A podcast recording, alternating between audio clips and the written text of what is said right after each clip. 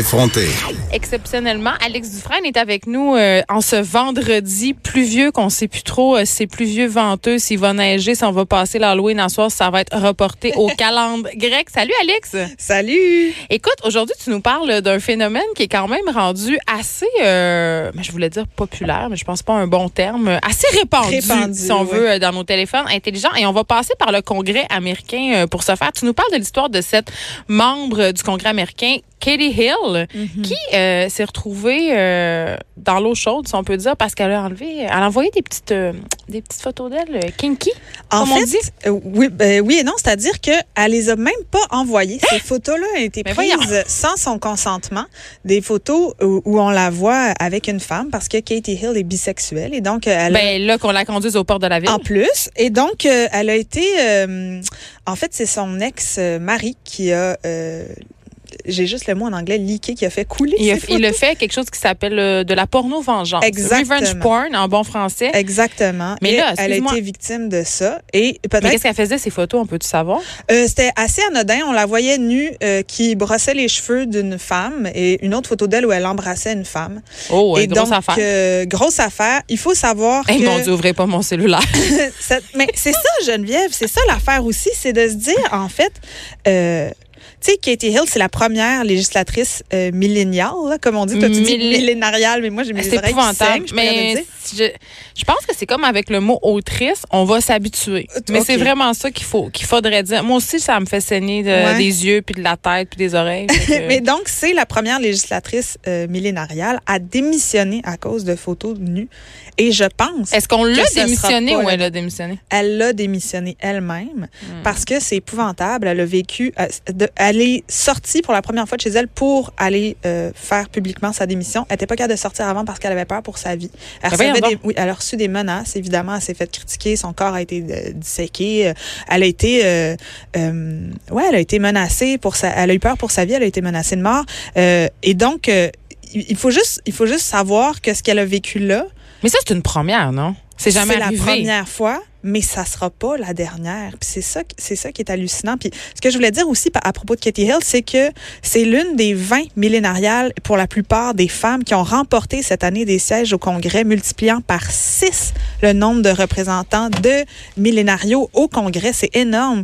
Et puis, voilà, elle a dû démissionner cette semaine à cause de photos nues là, qui ont été publiées en ligne euh, où elle était avec euh, une femme qui était le personnel de campagne. Et ce qu'il faut savoir, c'est que euh, tu peux avoir des relations avec le- du personnel qui est euh, euh, un, voyons, c'est-à-dire qui peut être un aide à la campagne législative, mais pas avec un membre du comité, et c'était pas le cas. Donc, théoriquement, elle avait pas besoin de démissionner pour ça. OK, parce que sur les photos, parce que c'est une histoire peut-être un peu compliquée pour les gens qui n'ont pas suivi, C'est une aide de campagne avec qui elle était. Mais ça, mais c'est pas interdit. exactement, c'est pas on parle quand même carrément d'un troupe là, ici. Là. C'est ce qui a circulé. Euh, puis pour ceux, euh, un troupe, en fait, c'est quand tu es en relation avec deux personnes en même temps. Donc, on n'appelle pas ça un couple, on appelle ça un, Un troupe. troupe, Et c'est quand même assez populaire. Est-ce que tu savais, Alex, qu'il y a, il y a des, maintenant, il y a des États américains, puis évidemment, on peut lier ça à la culture mormone, mais où on peut faire ces déclarations de revenus en troupe. Ah oui, c'est vrai. Oui, parce que c'est une nouvelle réalité Donc, c'est pas si isolé qu'on pense, surtout aux États-Unis.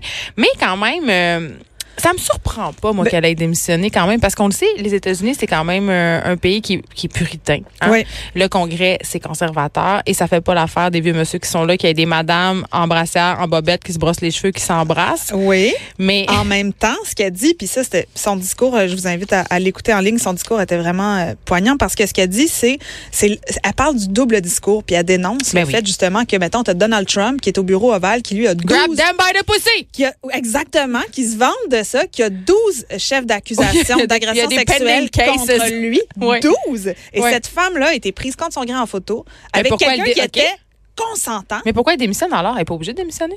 Euh, Pourquoi elle démissionne? Pourquoi dans son speech de démission, elle dit que ça n'a pas de bon sens, puis elle démissionne? C'est bizarre. Elle fait les deux. Elle dit parce que je peux plus vivre avec cette pression-là. Je reçois des menaces tous les jours. Euh, je, je suis humiliée Les publiquement. victimes de slut shaming. Ben complètement. C'est tout. C'est puis elle dit je veux pas que les femmes. Elle dit je veux pas passer un message que les femmes vont devoir démissionner quand des photos d'elles Ben, nues vont apparaître. c'est bien plate, mais c'est le message que ça envoie, c'est celui-ci. C'est ça qu'elle dit aussi, mais elle dit moi, j'arrive plus à vivre avec cette affaire-là. C'est trop violent, c'est trop brutal, alors qu'il y a un double standard. Elle dit je pars à cause, là c'est ses mots à elle. Elle dit je pars à cause d'une culture misogyne qui a consommé allègrement mes photos nues, qui capitalise sur ma sexualité et a permis à mon ex-agresseur de continuer ses abus. On parle de son ex-mari. Cette fois-ci sous le regard de tout le pays. Nous oui. avons des hommes accusés d'agression sexuelle qui siègent au conseil d'administration, à la Cour suprême et pire encore au bureau ovale. Et elle dit que euh, le dernier geste qu'elle va faire et qu'elle a fait avant de quitter, c'était de voter, euh, qu'elle a fait un vote qui était favorable à l'enquête d'impeachment contre Trump. Oui. Et elle dit, euh, je vais continuer. Elle dit, je, je baisse pas les bras, je vais continuer. Puis maintenant, je vais me battre pour que les femmes aient accès à euh, de la défense juste quand de la pornographie de vengeance comme ça va être libérée contre elles. Le message que je vais envoyer, puis c'est pas celui de, euh, de devoir vivre dans la honte, mais c'est la, la brutalité et le double standard du système qui fait qu'elle elle se retire aujourd'hui. Ce qui est fou quand même, euh, bon, on peut parler euh, du cas de, de Katie Hills, évidemment, mais revenons à, à la base de cette histoire-là, c'est-à-dire des photos d'une femme dénudée Mm. euh, qui sont euh, rendues publiques. Qu'est-ce que ça nous montre, en fait, euh, la violence dont elle a été victime, les insultes? Ben, ça nous montre encore une fois qu'on réduit toujours la femme à sa, à sa sexualité et que c'est perçu comme une Et mauvaise chose. oui, exactement. Elle doit être punie de cette sexualité-là. Et j'ai des chiffres qui sont quand même assez hallucinants parce que, Ouais. Geneviève, on va pas se le cacher, euh, on vit une sexualité qui est en lien avec la technologie. Là, on est à l'ère numérique, là, je sais pas. Ça, euh, va, ça va se passer, puis il y en aura toujours. Puis moi, je, je me, au, au début, là, je me suis dit, mais là, est-ce que j'envoie une photo un peu sexy de moi à mon chum ou pas? Qu'est-ce qui se passe? Puis je me suis posé la question si ça se retrouve sur les réseaux sociaux aussi, whatever. Puis là, à un moment donné, tu fais, ouais, mais c'est mon droit. Puis je devrais me sentir en sécurité d'envoyer une photo de moi à la personne que j'aime, puis d'avoir envie d'échanger ça. Ouais, le problème, c'est qu'il y a des personnes qui manquent de jugement puis qui après montrent ça à leurs amis ou les ou les envoient euh, dans l'espace public. Sauf que Mais j'allais dire ces quand qu'il faut punir, pas ceux qui se mettent tout nus Mais devant ça- la caméra de mais- manière mais consensuelle. moi, je vais aller plus loin que ça. Moi, je pense que quand t'envoies une photo de toi nu, et même sans l'envoyer, quand il existe des photos de toi nu dans ton téléphone ou dans ton ordinateur, euh, ce n'est plus privé. Parce qu'on le sait, euh, tu peux être piraté, quelqu'un peut s'emparer du contenu, Ouais. tu peux perdre ton téléphone. Ouais. Donc, il faut que tu acceptes que ces photos-là puissent se retrouver dans l'espace public. Il faut que tu te demandes qu'est-ce que ça te ferait si une telle chose arrivait. Et moi, euh, je dis tout le temps à la blague, si un jour je me présente en politique, je vous le dis tout de suite, là, il y en a vraiment beaucoup de moi nues qui, qui Ben ont oui. circulé. Euh, Puis j'ai aucunement honte de ça. Ben, je te aucunement donne- honte parce que qu'est-ce qui est gênant là-dedans d'avoir une vie sexuelle épanouie, Exactement. d'aimer quelqu'un. je Exactement. Puis j'espère qu'un jour, plus, ça je va devenir... Mais oui, tout à fait. Puis j'espère qu'un jour, ça va juste devenir ordinaire. Puis qu'un jour, quand on va voir des photos. puis aussi, j'aimerais bien voir quand est-ce qu'on leak des photos d'hommes nus. Ça, c'est une autre affaire. Mais j'ai quelques chiffres pour toi. Ouais. Il y a une étude qui a révélé que 82 des adultes avaient utilisé le sextage ou s'étaient envoyé des photos euh, Mais, mais, hein. coquines au cours de la dernière année. Et c'était principalement fait avec leur partenaire dans une relation engagée. Oui, quand Mais- entre adultes consentants, ben oui. Mais tous ces messages sexuels peuvent facilement être manipulés par des ex ou des agresseurs Ben oui. ou des gens mécontents. Il y a une étude réalisée en 2016 qui révèle qu'un Américain sur 25, donc 10,4 millions de personnes, avait soit vu ces photos 10,4 millions, là, vu ces photos affichées sans son consentement ou s'était fait menacer de se faire euh, de se faire euh, exposer nu mais sur euh, dans- la toile. je reviens encore à mon Et argument. pour les jeunes femmes, le chiffre est passé à 1 sur 10. Donc, on n'est Oui. pas sur 1 sur 25, c'est 1 sur 10. Ben, c'est pas étonnant, mais moi, j'en reviens encore à mon argument. Si, comme société, on fait le pas suivant, c'est-à-dire si on arrête de trouver que ce n'est pas normal que les femmes aient une sexualité, Mm. Je veux dire, moi, que quelqu'un me dise Hey, Geneviève, demain, je vais mettre sur Facebook toutes les photos de nu que tu m'as envoyées, Mhm. mais je vais dire Go for it, mon Ben gars. oui. Vraiment. Oui, go for je it. fous. Go for it, mais en même temps, il y a quelque chose où euh, tu- tu- ton corps va être analysé, ton corps va être critiqué. Je veux ah, dire, ben là, comment écoute, ça se fait être qu'à un une moment femme donné... dans les médias, ton corps est déjà critiqué. C'est sûr que t'as pas ton corps nu, mais hier, je prends l'exemple de Catherine Dorion, dont je parlais en début Oui, d'émission tantôt. déguisé. Oui, en femme, euh, en femme politique très sexy. Je veux dire, qu'est-ce qu'on a commenté? Hey, les nombreux Jean-Gilles, là. Oui, ça Euh, Il y avait des Ginettes aussi, là. Hey, à- à- hey, Luc Ferrandez a dit euh, au 98.5, je m'excuse, là, je vais le dire parce que j'en reviens pas. Il a dit méchant set de jambes après ça. Aïe, aïe. Malaise. Luc Ferrandez. Malaise, notre bon Luc. Là, j'ai une tristesse. Puis tu sais, ce qu'il faut savoir aussi, puis là, euh, je veux pas, euh, je veux pas faire euh, du, euh, je veux pas faire euh, de, de la diabolisation, mais Katie Hill était quand même considérée comme une étoile montante du Parti démocrate, ok? Elle, Ben oui. Puis là, elle a soutenu la législation sur les changements climatiques, les droits des personnes LGBTQ. Elle a été élue sans l'aide de sociétés privées, puis elle a utilisé les médias sociaux pour critiquer ses opposants bon, politiques. C'est comme ça qu'il y que c'est fait On ne veut pas tomber dans le complotisme, évidemment, ça, mais tu penses a des gens qui ont payé du monde pour faire des commentaires? Sur les Je le sais pas, mais je pense que ça a peut-être fait plaisir à beaucoup de monde. Puis il y a beaucoup de monde qui ont été capables de euh, cogner sur le clou là, une fois que c'est sorti pour pouvoir dire il faut la tasser, euh, cette femme impie. Puis c'est ça, ben, elle, Cette que- femme. elle dénonce l'hypocrisie justement d'avoir un, un président qui est accusé de crimes sexuels alors que Mais ça, c'est euh, bien pire. alors qu'elle-même, oui, puis elle-même est victime d'un crime sexuel. Parce que dans 46 États aux États-Unis, c'est illégal, c'est criminel, en fait, de publier des photos ou des vidéos d'une personne euh, dans une position sexuelle sans son consentement. Ben, ici aussi.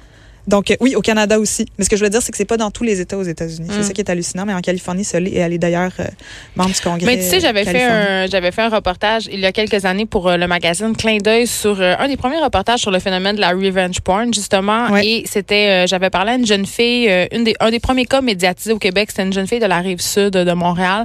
Elle avait dû changer d'école Ah ouais. parce que elle était euh, la cible d'invectives justement d'injures de commentaires sur son corps euh, et j'en parle souvent avec ma fille plus vieille qui rentre au secondaire parce que tu l'as dit tantôt Alex ça fait partie de la nouvelle réalité. Ce serait se mettre la tête dans le sable de penser que nos enfants à euh, n'iront jamais envoyer aucune Sur photo qu'on ben oui. ben aucun. Ça va arriver. ça donc va euh, il faut en parler il faut établir des paramètres euh, quand c'est sécuritaire de le faire ou pas, tu sais, pourquoi tu le fais, c'est quoi les raisons derrière ça. Euh, mais quand même, euh, C'est quoi le lien de confiance moi que je pensais, tu sais, on se dit, euh, ah mon Dieu, on a évolué, on est en 2019, tu sais, le slut shaming, les filles qui se montent, euh, en- ça a changé. Ben non. Ben non. Dans la classe de ma fille, il y a encore une petite fille qui se fait traiter de pute parce qu'elle a Ben un gars. Oui, on est encore là-dedans, là, les filles qui couchent, les filles qui se Ouais. font toucher. Donc, les filles qui envoient des photos se font Ouais. catégoriser très vite comme étant des petites sluts puis des Mhm. petites filles. On est encore là. Ben oui, ben ça, c'est- à nous, c'est, les euh, parents, de faire cette job-là puis d'expliquer que c'est pas parce qu'une fille. Oui, puis c'est toute Euh, la dichotomie de la pression maman putain aussi. Ben là, oui. C'est ça qu'elle vit. Puis ça me fait penser, tu parles de, de, de, de quelqu'un qui doit changer d'école, ça me fait penser à Ashley Fairbanks, qui est la directrice euh, euh, créative de la campagne présidentielle de Julian Castro. Oui. Elle a dit Je travaille en politique. Je refuse de laisser un vidéo euh, de moi nu m'empêcher de briguer un poste. Oui, mais c'est quoi? On va s'empêcher de faire des jobs de postulat, des jobs de direction? Mais oui, euh, tu sais, en à cause fait- qu'il y a peut-être peut-être un vidéo? Oui, En exactement. Elle dit presque toutes les femmes que je connais ont pris des nus à un moment de leur vie. Ben, des gars aussi, tu l'as dit tantôt. là. Bien sûr. Mais ça, c'est pas la même répercussion. Non, exactement. De- double standard. Alors que de plus en plus de femmes se présentent aux élections, nous devons empêcher la peur de nous retenir. Puis elle a dit qu'elle avait 19 ans euh, quand un homme euh, l'a saoulée et euh, a couché avec elle et l'a filmé sans son consentement. Super, super. Et là, on des parle- bons comportements, messieurs. Et on parle de avant l'ère où tout était filmé et, trans, et pouvait être transmis sur YouTube rapidement. Et donc, ce gars-là a fait des DVD. Et a mis et a envoyé ça à ses parents à l'école. Elle dit j'ai 32 ans maintenant et je peux encore ressentir la sensation de voir mon monde s'écrouler autour de moi. Mon petit ami m'a quitté. J'ai été forcée de quitter la communauté où j'avais une maison, où j'avais trouvé une maison. J'étais totalement désespérément seule. J'ai même envisagé de me suicider. Surtout que cet homme a menacé de montrer la vidéo à toute mon école. Quand j'ai vu la vidéo, j'ai vomi. Elle dit alors que les emplois que j'ai occupés sont devenus de plus en plus visibles, je craignais de perdre aujourd'hui, demain, mardi prochain, ma job à cause de cette vidéo-là ou à cause d'autres images. Puis elle dit, c'est fini, je peux plus vivre dans la peur comme ça. Elle dit, c'est pas vraiment à propos de Katie Hill ou de toute nos, de toute cette revenge porn. Il s'agit d'un long combat que les femmes vont devoir avoir et ont eu pour euh, régir leur propre corps. Ce qui revient à ce que tu disais en fait là. Puis ce qu'elle dit, c'est euh, euh, il faut pas qu'on laisse ça empo- em- emporter euh, notre envie de faire quelque chose, de, de, de rentrer dans le monde politique, de rentrer dans le monde public, d'aller à l'école. Il y a beaucoup, beaucoup de femmes qui vivent avec cette, euh, avec cette peur-là, avec cette épée de Damoclès-là au-dessus de leur tête parce qu'elles se sont fait menacer par des ex ou euh, par des gens malveillants euh, un jour de dévoiler leurs photos. Et ce qui est dommage ça, dans le cas de, de Katie Hill, c'est que ça va priver euh, le Congrès américain euh, une vraiment. femme extraordinaire. Ben oui, qui aurait pu euh, De moins de 40 favoriser l'avancement euh, et peut-être un certain changement. Complètement. Donc, euh, c'est très, très triste. Et avant de te laisser aller, Alex, j'ai envie de te demander, euh, puis je t'ai pas prévenu, je te surprends un peu. Vas-y. T'as-tu peur? Euh, je sais pas si tu as vu passer euh, avant hier euh, dans la presse ou hier matin euh, cet article sur le mois aussi de la danse. Ouais. J'ai reçu hier euh, la directrice d'un organisme, bon, euh, qui euh, s'occupe de, de- des histoires de danse. Ouais. Je sais, je me rappelle ouais. plus c'est quoi le nom de l'organisme. Euh, mais toi, tu fréquentes le milieu de la danse depuis quand même très longtemps. là. Mhm. Euh, j'ai envie d'avoir. Euh, T'es-tu surprise? J'ai pas lu l'article parce que je voulais avoir le temps de de prendre le temps de lire justement là je, je l'ai vu passer puis beaucoup de gens me l'ont envoyé puis euh, Mais ce que ça disait, en fait, euh, essentiellement, c'était qu'il y avait une espèce de culture euh, de l'agression psychologique, physique et sexuelle dans plusieurs euh, plusieurs compagnies. Et on parlait pas seulement de chorégraphes, on parlait de d'aides-soignants, de médecins. Ah, alors là, c'est ça qui m'étonne pas, en fait. Mm. Parce que ce qui m'étonne, ou ce qui, oui, ce qui m'étonne, puis moi, je- personnellement, euh, j'ai pas vécu ça, puis ça veut pas du tout invalider ce que les autres ont vécu, mais le monde de la danse est un monde qui est beaucoup dans euh, le, le travail corporel, la proximité, puis j'ai l'impression qu'il y a aussi un grand respect autour de ça. Moi, ce que je vois quand les interprètes travaillent ensemble, Parce quand les qu'on parlait, chorégraphes euh, travaillent avec les ça interprètes, brouillait les pistes, justement, cette espèce de c'est sûr, proximité-là. mais je sens que c'est beaucoup de gens qui ont la culture de prendre soin de son corps, d'être à l'écoute de son corps, à l'écoute Ouais. des autres. Puis je, trou- je trouve que c'est des milieux où il y a beaucoup, beaucoup d'empathie entre les artistes. Après ça, moi, j'ai tout le monde en a vécu, puis moi aussi, on a tous vécu des histoires euh, très douteuses et même des histoires d'horreur avec Exemple. des gens autour, physiothérapeutes, ostéopathes. euh, Qu'est-ce qu'ils font? Moi, j'ai vécu un physiothérapeute qui faisait des attouchements vraiment inappropriés puis des commentaires sur mon corps vraiment inappropriés. Puis J'étais pas la seule, je pense. Hein? j'ai arrêté d'aller le voir et par hasard, j'ai croisé euh, une, une danseuse excessivement connue qui m'a dit euh, ah mais moi je, je vais plus voir cette personne-là et là une autre personne et là donc on s'est rendu compte qu'on était toutes des femmes qui avons vécu ça avec cette personne-là qui dirige sa propre clinique donc à qui tu te plains c'était ça aussi et je me rends compte que personne n'avait porté plainte puis là je me suis dit il faut qu'on fasse quelque chose à propos de ça Mais c'est parce qu'il était aussi question de cette espèce d'omerta-là hier dans l'article de la presse. Puis, euh, complètement On expliquait ça par la précarité des danseurs de, de, de la Voilà. tu sais, peur de Voilà. ne plus jamais retravailler. Voilà, bien sûr. Puis c'est sûr que c'est un milieu aussi où euh, euh, c'est beaucoup axé sur le corps, puis le corps parfait ou le corps capable ou le corps qui s'impose des régimes très stricts, euh, physiques, euh, alimentaires, tout ça. Donc oui, euh, bien sûr, je pense que quand on parle de, de, de commentaires déplacés, c'est pas toujours à, à connotation sexuelle, mais ça peut être bien sûr très très dur aussi sur les danseurs, pour la façon dont ils Oui, on sont parlait, traités, euh, là. on, on par- là, on parle d'abus sexuels, mais il était question d'abus psychologiques Oui, aussi. ça, ça c'est mais ça, c'est pas juste, qui- c'est dans tous les milieux artistiques. Là, on a vu des scandales dans les écoles de théâtre, dans Ah, le ben milieu de la oui, musique. Comment on change cette culture-là? elle change déjà. Elle change parce que les générations qui s'en viennent n'acceptent pas ça. Il y a Mm. vraiment quelque chose où, oui, on a peur pour notre job. Oui, on voudrait.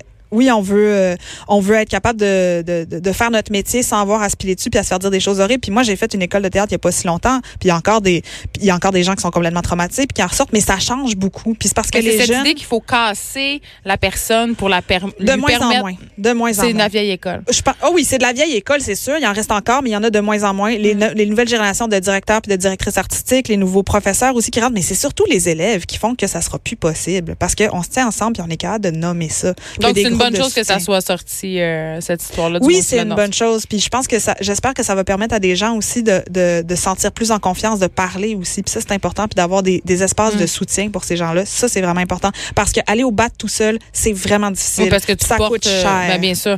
Alex Dufresne, merci. Je voudrais remercier aussi Frédéric Mockers parce que c'est déjà la fin pour nous. Frédéric Mockers à la recherche, Joanie Henry à la mise en onde et Luc Fortin, le directeur des contenus. Je vous souhaite un bon Halloween ce soir si vous le passez. Euh, Peut-être de mon côté, je vais partir au vent, on le sait pas. Juste m'en venir ici à la station ce matin, mon char faisait de drôles de moves sur la route. Mais soyez prudents tous et toutes si vous décidez euh, de passer l'Halloween malgré tout. Ce soir, de notre côté, on se revoit lundi de 1 à 3. Mario Dumont et Vincent Dessureau suivent dans quelques instants.